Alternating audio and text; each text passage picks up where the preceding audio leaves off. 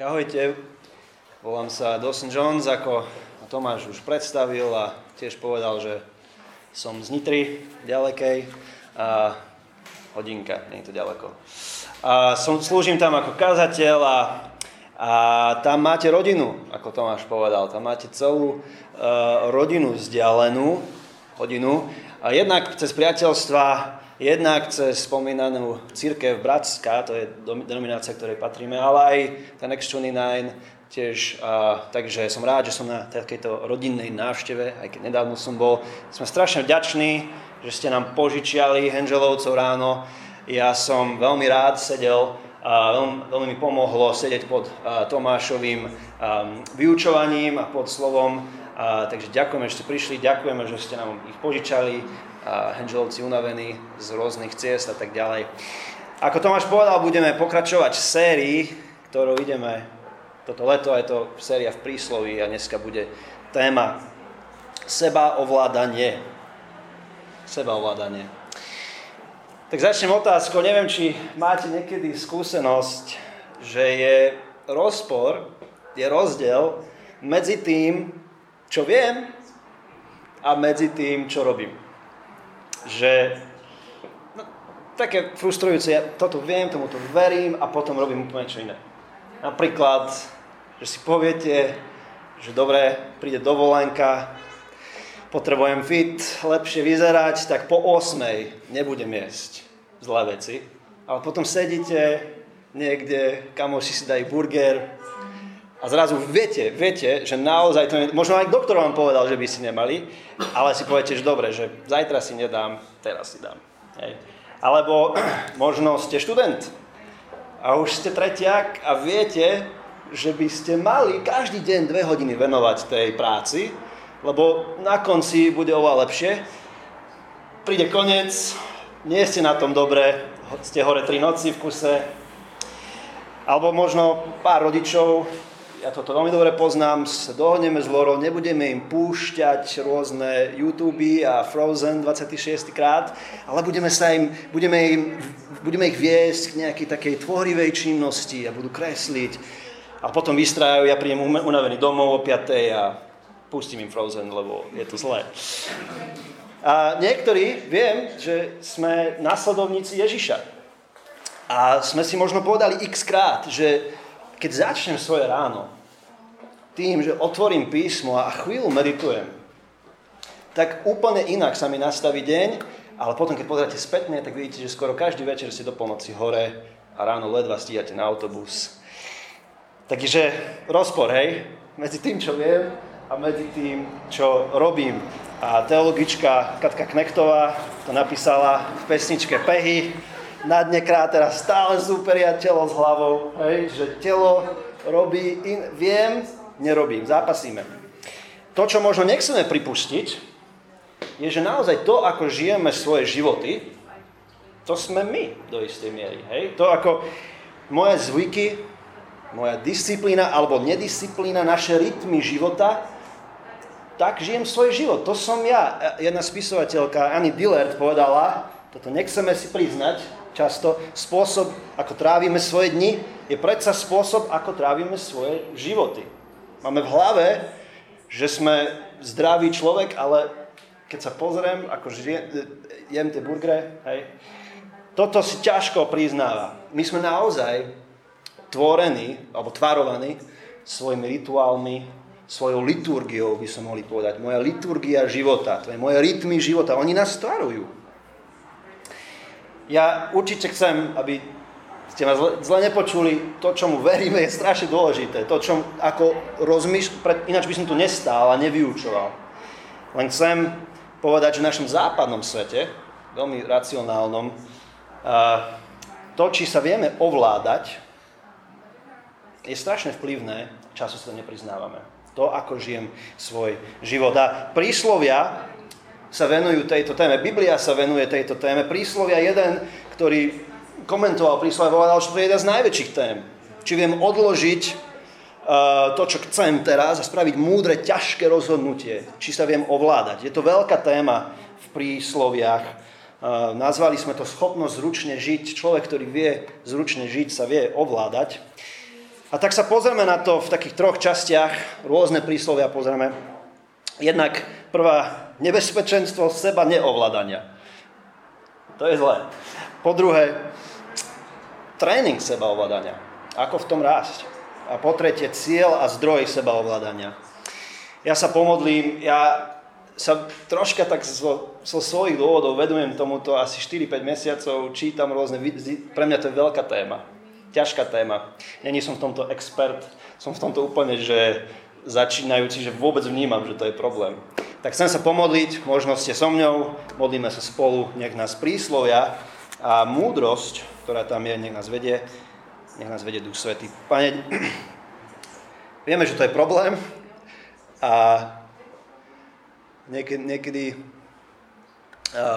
možno niektorí z nás sú si vedomi toho, že to je dlho problém, zároveň nevieme, čo s tým a snažíme sa rôzne meniť svoje zvyky.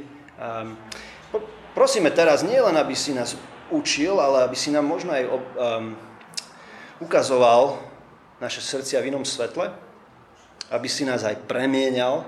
My veríme, že ty nás dokážeš premieňať v momentoch, tak aj chceme, aby teraz prišla nejaká premena a o našho rozmýšľania našich srdc a potom nech to má ovocie aj v našom živote. Amen. Amen.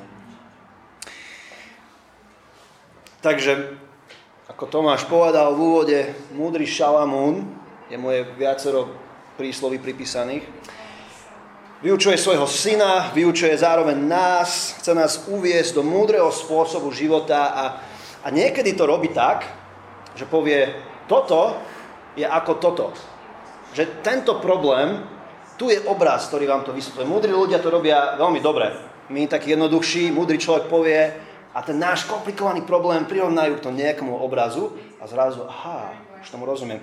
A Šalamún to robí s týmto problémom sebaovládania. Najprv sem 25-28, tu tak troška zakotvíme, prirovnáva sebaovládanie k tomuto. Hovorí, mesto zbúrané, bez hradieb, to je muž, čo sa neovláda. Hej? Alebo naopak povedané, ak sa nevieš ovládať, tak si ako mesto, ktoré nemá hradby. Dobre, tak si predstavte staroveké mesto, kde mesto, ktoré nemá hradby, čo? Je nechránené pred útokom. Hej, aké útoky? Nejaký zlodej? Nejaké nepriateľské vojska? Nejaké divoké zvery? Nechránené. Príslovia hovorí, človek, ktorý sa nevie ovládať, je nechránený. Je takisto bezbranný ako tieto mesta. Každý problém musí v strehu ako keby riešiť. Predstavme si, že žijeme v takom nejakej dedinke, nejaké hlinené domčeky, žiadne múry. Stále musíme byť v strehu. Počul si to? Čo to bolo? Nie je to hyena? Alebo hen tam, vidíte to tam? Čo to je? Nejaký nepriateľ sa blíži? Alebo počasie? Čo to je? Stále musíš byť v strehu, stále musíš čakať, nemáš múry okolo seba. Dúfáš, že keď to príde, budeš mať do síl, že nebudeš spať akurát vtedy. Toto je to prirovnanie. Hovoríš, podobné to je s človekom, ktorý sa nevie ovládať. Všetko rieši, keď to príde, snaží sa, ale nemá nastavené múry v svojom živote, nemá nastavené hradby. Si ľahko napadnutelný, si nechránený. Ak nevieš ovládať svoju chuť do jedla, zničíš svoje telo. Ak nevieš ovládať svoj jazyk alebo hnev, rýchlo to oľutuješ. Ak nevieš ovládať svoje sexuálne túžby, zničíš si vzťahy. Ak si impulzívny, nerozvážny, tak spravíš rýchle rozhodnutia. Ak nevieš povedať ľuďom nie, tak chodíš všade zbesený, aby si všetko to, čo si slúbil, naplnil. A toto je ten obraz. Človek, ktorý nemá hradby. Ale zoberte si našu dedinku, že by sme tam postavili hradby. Mám fotku, síce veľmi nevidíte, tu sú hradby, tu je také, tam je to mesto, toto je z Pána prstenov, Minas Tirith, neviem, po slovensky. Polsky viem, ale po slovensky neviem. Takže tuto už sa nemusia o hyeny báť. Vojska budú mať problém sa dobiť. Hej. Už majú systém obrany. Systém obrany. A to príslovie nám hovorí, že človek, ktorý sa vie ovládať, ktorý má disciplinovaný život, je ako mesto, ktoré už má systém obrany. Je bezpečné.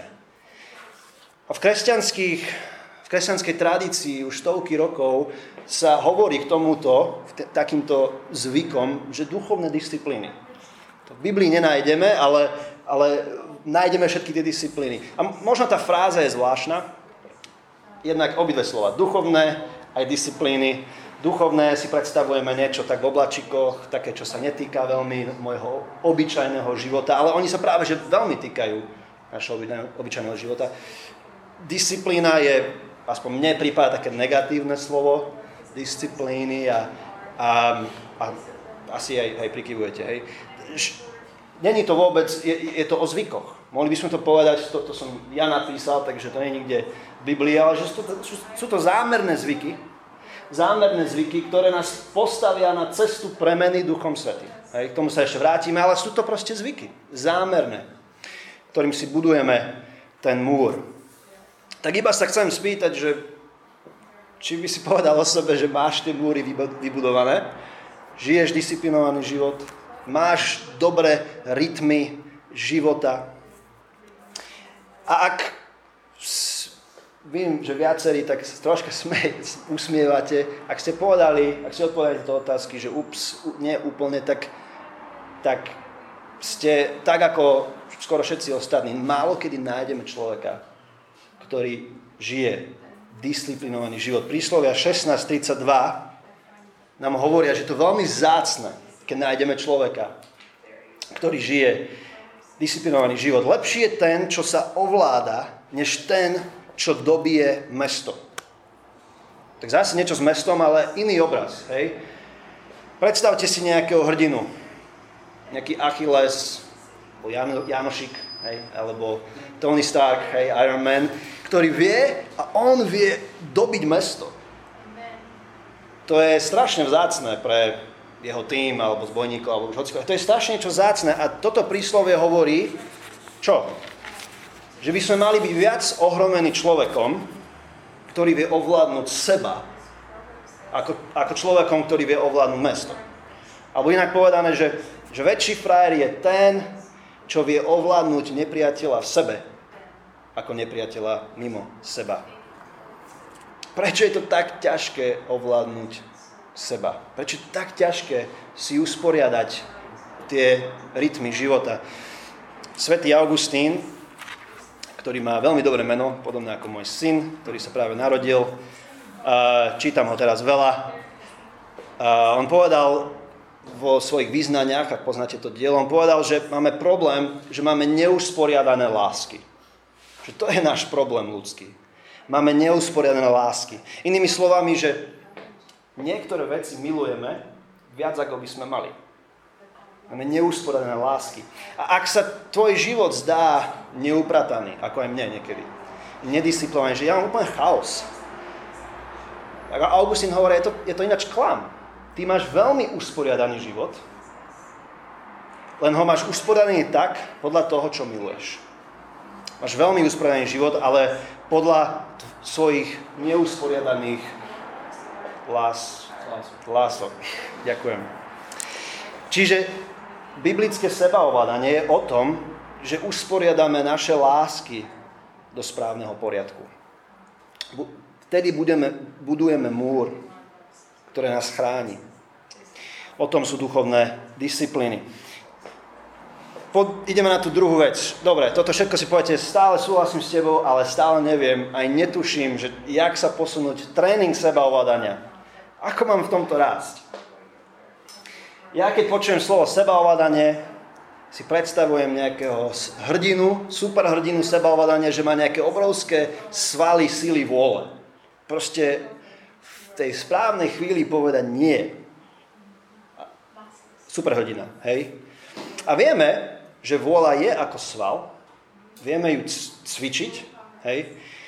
Ale jednak Biblia, jednak kresťanská tradícia a určite aj psychológia nám hovoria, že keď sa chceme naučiť ovládať, tak nejde len o to, ako mám silu vôle, dokonca tá nás vie dosť ľahko zradiť, ale oveľa dôležitejšie, aké mám zvyky, aké mám zvyky v mojom živote. Príslovia 14.14 hovorí o týchto zvykoch, že naše zvyky nás stvarujú. Vierolomný sa nasýti zo svojich ciest a dobrý človek zasa z tých svojich. Máme tu znovu taký zmiešaný obraz, že tvoje cesty ťa budú krmiť. Hej? Je také zvláštne. V angličtine to mám takto napísané, že srdce odpadlíka, ten vierolomný, že srdce odpadlíka bude naplnené ovocím jeho spôsobov. A zase srdce statočného bude naplnené ovocím jeho spôsobov. Že tvoje spôsoby, tvoje zvyky ovplyvňujú to, kým si. Že naša liturgia života, ako som povedal, nás ovplyvňuje možno dobrým smerom, možno zlým. A psychológia nám túto jednoduchú pravdu, myslím, že mám tamto zvyky, že zvyky sú silnejšie ako vôľa. Keď som čítal tie knižky, čo som povedal, som bol strašne prekvapený. Možno pre vás niektorých múdrejších, toto viete, ale som sa dopočul o jeden psychológ, ktorý sa volá Roy Baumeister. Zistil niečo veľmi zaujímavé o tomto. Vôľa versus zvyky. Spravil taký experiment, že zobral hladných ľudí, takú veľkú skupinu ľudí, povedal im, nejedzte dlhší čas, a potom ich dal do miestnosti a dal im na stôl, môžeš dať reďkovky a také koláčiky, brownies, aby sme boli špecifickí, veľmi dobré koláčiky. A dal ich na dve skupiny. Povedal jednej skupine, môžete jesť reďkovky, brownies, koľko chcete. V druhej skupine povedal, nemôžete jesť tie koláčiky. Nemôžete. A to, čo zistili, bolo zaujímavé, lebo po tej hodine, čo tam museli, tá jedna skupina proste chodili tam, voňali to, hladní boli a nemohli to jesť. Museli využiť svoju silu vôle na to, že nejesť. Potom tieto dve skupiny presunuli do takej miestnosti a dali im matematický hlavolám, ktorý nemal riešenie. Týrali ich. Nemal riešenie a že skúste ho vyriešiť. A toto ma prekvapilo. To, čo zistili, bolo to, že tá skupina, ktorá nemohla jesť tie koláčiky, to strašne rýchlo vzdala s tým hlavolávom. Prečo? Lebo už nemali síl. Im došla sila vôle. A to, čo už posledných 20 rokov v psychológii je teraz bežné, že sa podkladá za proste normálne, že naša sila vôle má proste nádrž, ktorú vyčerpávame. A ak chceme budovať zdravé rytmy, tak najlepšie, čo môžeme spraviť, je použiť tú silu vôle na to, aby sme sa naučili niečo, aby sa stalo zvykom. Hej? Keď umývaš svoje zuby každý deň, vôbec nerozmýšľaš nad tým, či by si mal, či by si nemal. A že budovať zvyky je najlepší proces, ako môže prísť premena. Že zvyky sú oveľa dôležitejšie ako sila vôle. Toto nepotrebujeme, reďkovky a koláčiky a psychológiu. Proste, keď pozrieme na futbalistov, ktorí hrajú profesionálny futbal, hej, teraz odmyslíme tých supermajstrov, ktorí sa narodili s nenormálnymi dobrými génmi, ale normálny futbalista, ako sa tam dostal? Ako prišiel k tomu, že tak inštinktívne vie v správnom čase vystreliť výcvik. On má nejakú liturgiu života, či už tréning kondičný, dobrá stráva, veľa spánku, aby mohol v tej chvíli zahrať dobre ten zápas. Alebo huslisti tiež majú svoju liturgiu. Hej?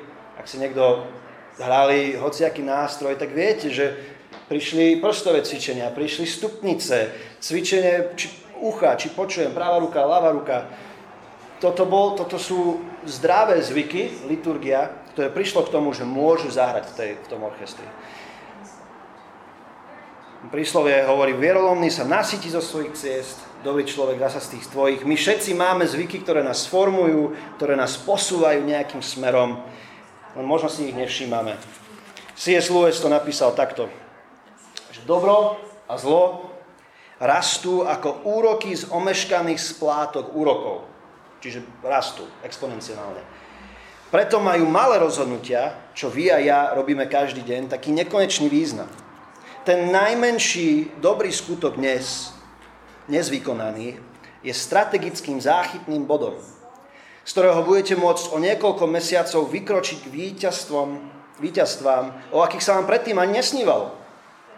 Ak dnes neodoláte žiadostivosti alebo hnevu, stratíte horský hrebeň, železničnú tráť alebo premostenie, z ktorých môže nepriateľ neskôr spustiť útok, ktorý by bez nich nemohol uskutočniť.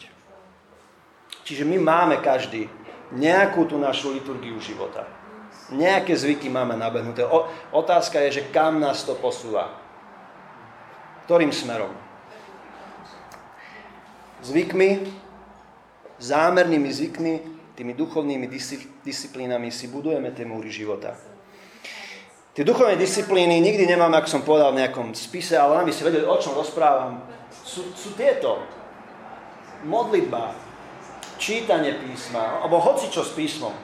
Meditácia nad písmom, učenie sa naspamäť písmo, učenie sa tichosti, vyznávanie medzi sebou, učiť sa byť vďačný, zastaviť sa byť vďačný, zastaviť sa a reflektovať na to, kde som, nad osobnou zbožnosťou. Oddych, to, že si oddychnem. Toto sú zvyky, ktoré nás posúvajú nejakým smerom. Potom tuto mám také, ktoré robíme spolu, hej? Zhromaždenie.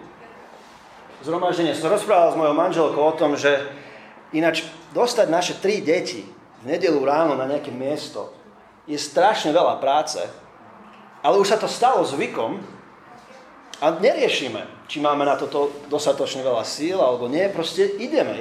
Stalo sa to zvykom. A Večera Pánova, ktorú za chvíľu budeme robiť spolu, spievania, oslava, štedrosť, toto sú zvyky, ktoré všetci vieme, že asi je to na niečo dobré, aj keď človek tomu proste neverí, tak vie, že sa to robí, niekto to robí. Ale to, čo nám príslovie hovorí, že naša liturgia života nás naozaj niekde posúva, nás formuje. Predtým, ako pôjdem k poslednému bodu, tak sa musím zastaviť, aby som jednu vec vyjasnil. Lebo ak ste tu možno prvýkrát, alebo nie ste tu veľa, tak možno ma úplne zle počúvate posledných 20 minút. A si myslíte, že hovorím, že duchovné disciplíny sú spôsob, ako môžeš proste byť bližšie k Bohu. Proste, že duchovné disciplíny zo mňa spravia lepšieho človeka, ktorý potom, Boh potom príjme. To určite nechcem, aby ste počuli. Poprvé, duchovné disciplíny nás nevedia zachrániť. Dobre? Nás nejako nezachránia.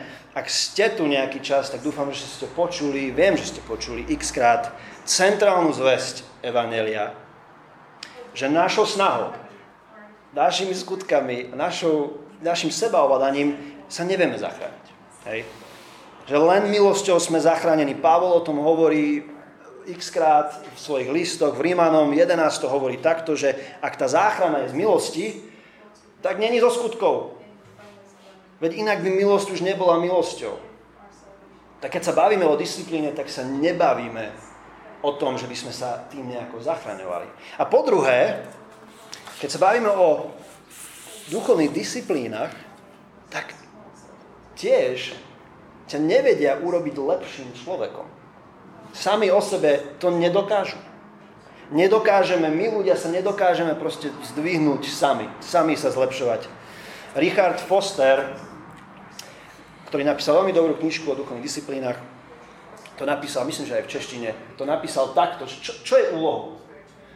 Že duchovné disciplíny nás dostávajú na cestu Božej premeny, sami nás nepremenia, len nás dostanú na miesto, kde premena môže prísť.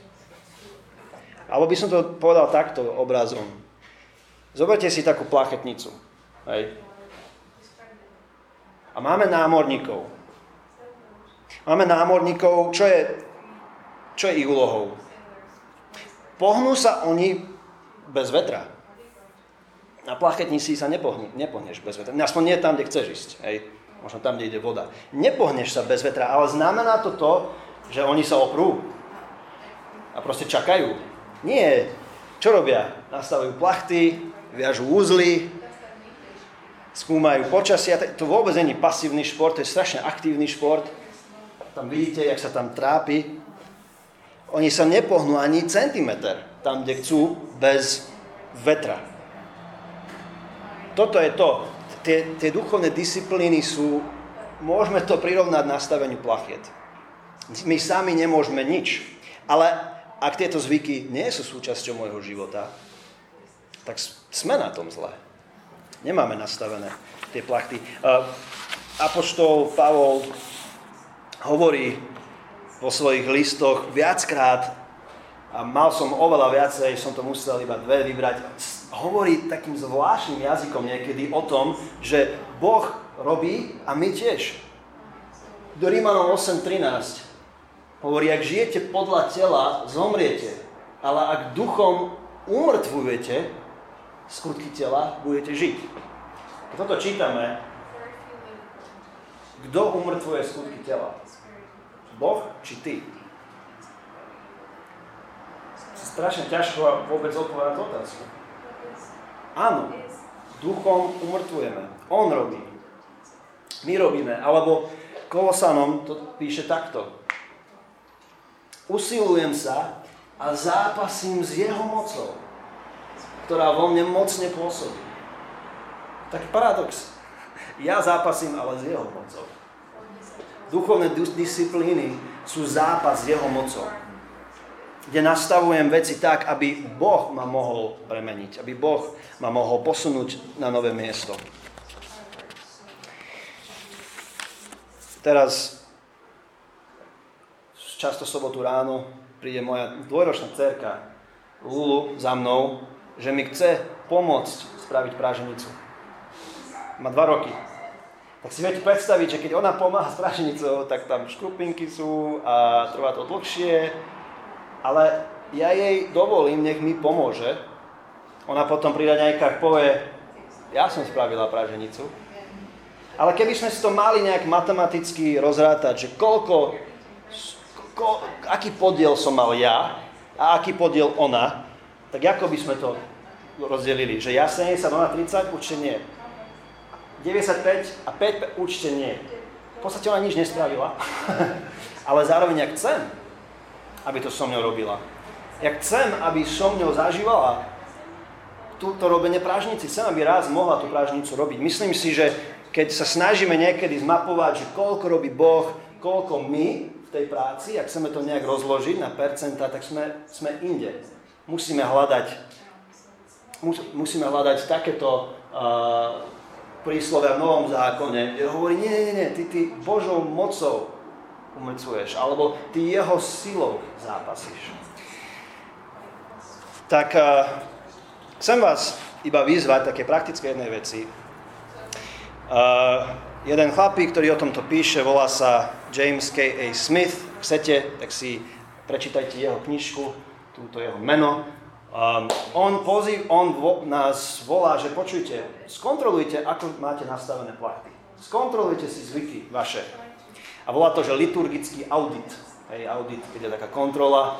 A že pozrite sa na liturgiu svojho života a spýtajte sa sami seba, tie moje zvyky, čo robia s mojou dušou? Kde ma posúvajú? Ja som toto začal pomaličky praktizovať, vlastne vždy robím vtedy, keď moja žena ma pošle. Počuje, čas na liturgický audit, choď. Tak som išiel pred pár týždňami, som strávil pár hodín a som sa pozrel na liturgiu môjho života a som si uvedomil, že mám niektoré plachty úplne inak nastavené. Hlavne rána a večere, ak môžem troška konkrétne, rána sú pre mňa ťažké, lebo ma deti zobudia o 6:00 a hneď začínam svoj deň tak reaktívne, že dobre, potrebuješ a zombík začína svoj deň. A potom, keď sa troška spamätám, tak chytím mobil, pozerám, čo sa deje a som zistil, že toto je veľmi zlé nastavenie plachiet do dňa. A tak som sa rozhodol, že spravím takú radikálnu vec, že stanem 15 minút skôr ako deti. Ale som si uvedomil, a to nie som prvý, tie duchovné disciplíny praktizujú stovky rokov. Prvá cirkev v 1. storočí začínala, že keď mám 15 minút tichosti so slovom, tak duch môže robiť veci. Tiež som zistil, že večer je to zlé, mileniáli, počúvajte, máme problémy s mobilmi, a my končíme svoje noci s mobilmi a sme sa rozhodli s manželkou. Toto sa nemôže ďalej stať, toto sú zlé zvyky, ktoré nedovolujú tomu, aby Boh na nás robil. A tak máme taký šuflík s nabíjačkami. Ďakujem manželke, nastavila tam jediné naše nabíjačky, sú v šuflíku a nedajú sa vytiahnuť. A tam dáme mobily, aby posledné 2 hodiny sme mohli zámerne nastaviť už tými rôznymi vecami. Hej. Tak naše význanie, ale vyzývam vás, choďte sami. Možno, ak sa stretávate v tých menších dvojiciach, trojiciach, možno s niekým, môžete povedať, spravil som liturgický audit, potrebujem nastaviť plachty inak v svojom živote a vyznajte to. Posledných pár minút, najdôležitejších. Cieľ a zdroj sebaovládania. Cieľ a zdroj, prečo to robíme? A musím vám povedať, keby ste išli do Pantarej, nájdete veľa knížiek o sebaovládaní, ale musím vám povedať, že toto není o tebe. Hej. Toto není o tebe. To je strašne dôležité. Je dosť zlé, keď sa nevieme ovládať. Je ešte horšie, keby sme sa naučili ovládať z nesprávnych dôvodov. To je veľmi zlé. Keby sme vyšlapali nejakú veľký kopec a zistíme, že sme vyšlapali nesprávny kopec. Sebaovládanie není o tebe. Čo je cieľ? Posledné príslovie, ktoré pozrieme, 18, 10 až 11. Hospodinovo meno je pevná väža. Spravodlivý do nej zuteká a je v bezpečí. Majetok pre boháča je ako opevnené mesto, javí sa mu sťa nedostupná hradba. Tak posledný obraz, hej, s mestom.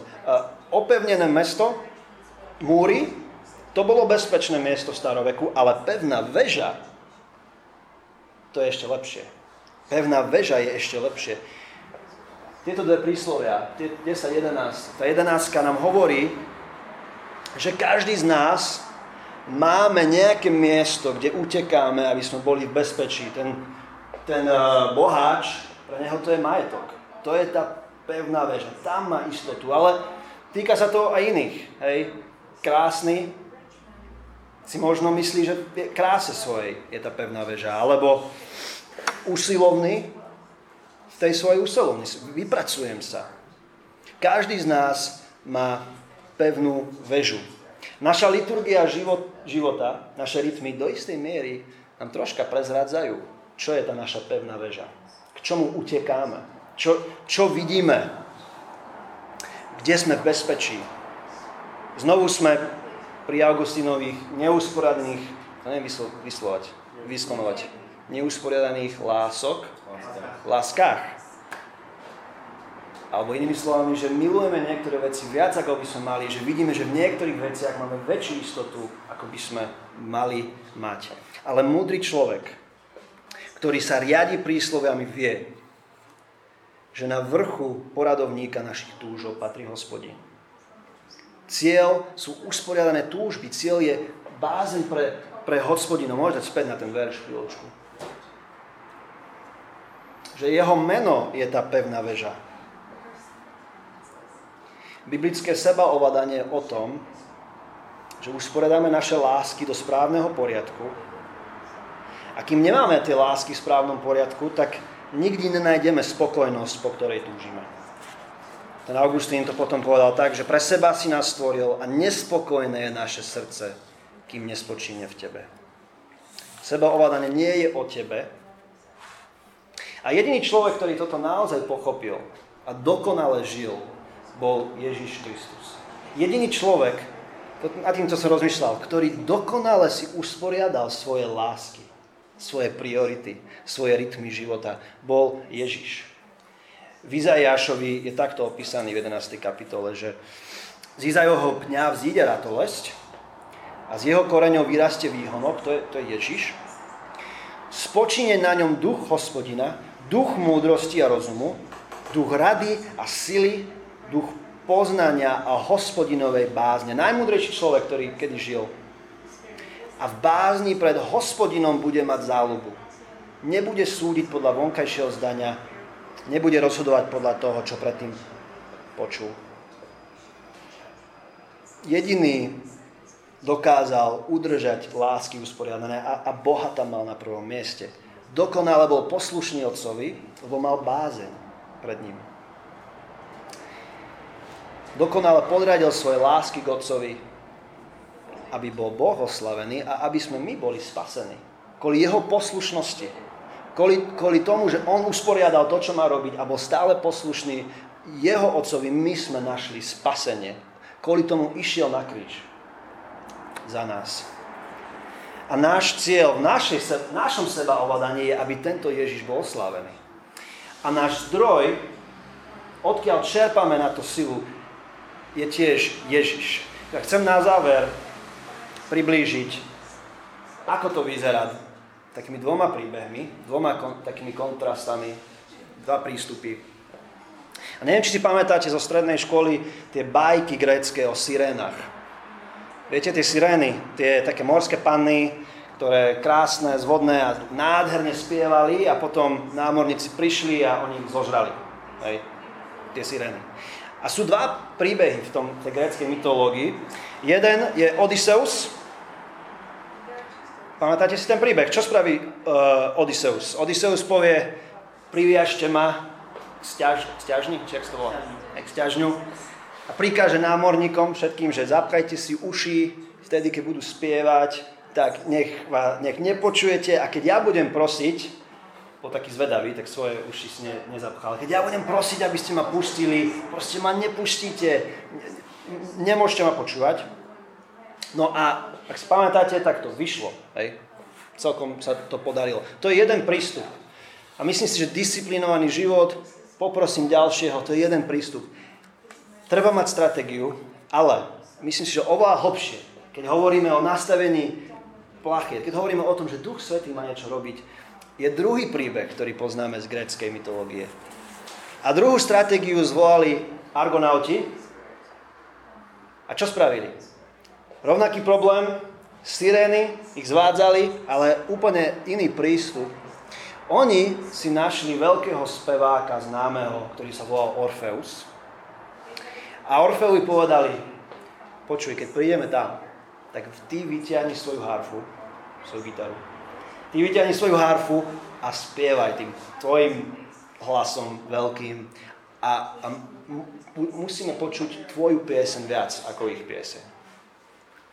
A to je to, čo sa stalo. Prišli tam a Orfeus vyťahol svoju líru a začal hrať nádhernejšiu pieseň. A úplne tá pieseň sirén sa stratila. Čo sa tam deje? Deje sa tam niečo hlbšie. Namiesto toho, že sa zviazali ruky, sa zviazalo srdce k niečomu. A potrebujeme, aby Ježiš a obraz toho, čo Ježiš pre nás spravil, bolo to, čo nás volá k tomu, aby sme si usporiadali svoje životy. Ježiš nám dáva svojou smrťou nové srdce, ktoré chce počúvať túto pieseň. Ježišova výzva pri sebaovládaní není, že prestaň, ale poď ku mne. Naučím ťa lepší spôsob života. Hospodinovo meno je pevná väža, spravodlivý do nej zuteká a je v bezpečí. Tak budeme sa modliť. Potom, keď sa domodlíme, budeme spievať pieseň, ktorá má túto metaforu tej pevnosti, že si mojou skrýšou, v čase búroke nemám síl, si môjim hradom, kde sa cítim v bezpečí. Že potrebujeme, aby nás Ježiš viedol k tomu, aby sme tie lásky mali usporiadané, aby náš život mohol priniesť jemu slávu. Tak môžeme chvíľku v tichosti sedieť a ja vás potom ukončím a potom hudobníci môžete nás viesť lírou v piesni. Pane, prosím teraz, aby možno aj v tejto chvíli pre niektorých taký krátky liturgický audit, kde sú naše zvyky, ktoré nás posúvajú nesprávnym smerom. Možno pre niektorých, ktorí ešte nenasledujú teba ako spasiteľa, záchrancu, to možno výzva podriadiť svoj život tebe. Že tam je najväčšia sloboda. Ty si nás zachránil. prosím, aby teraz sme mohli počuť tvoj hlas a aby sme podradili svoje myšlienky tebe.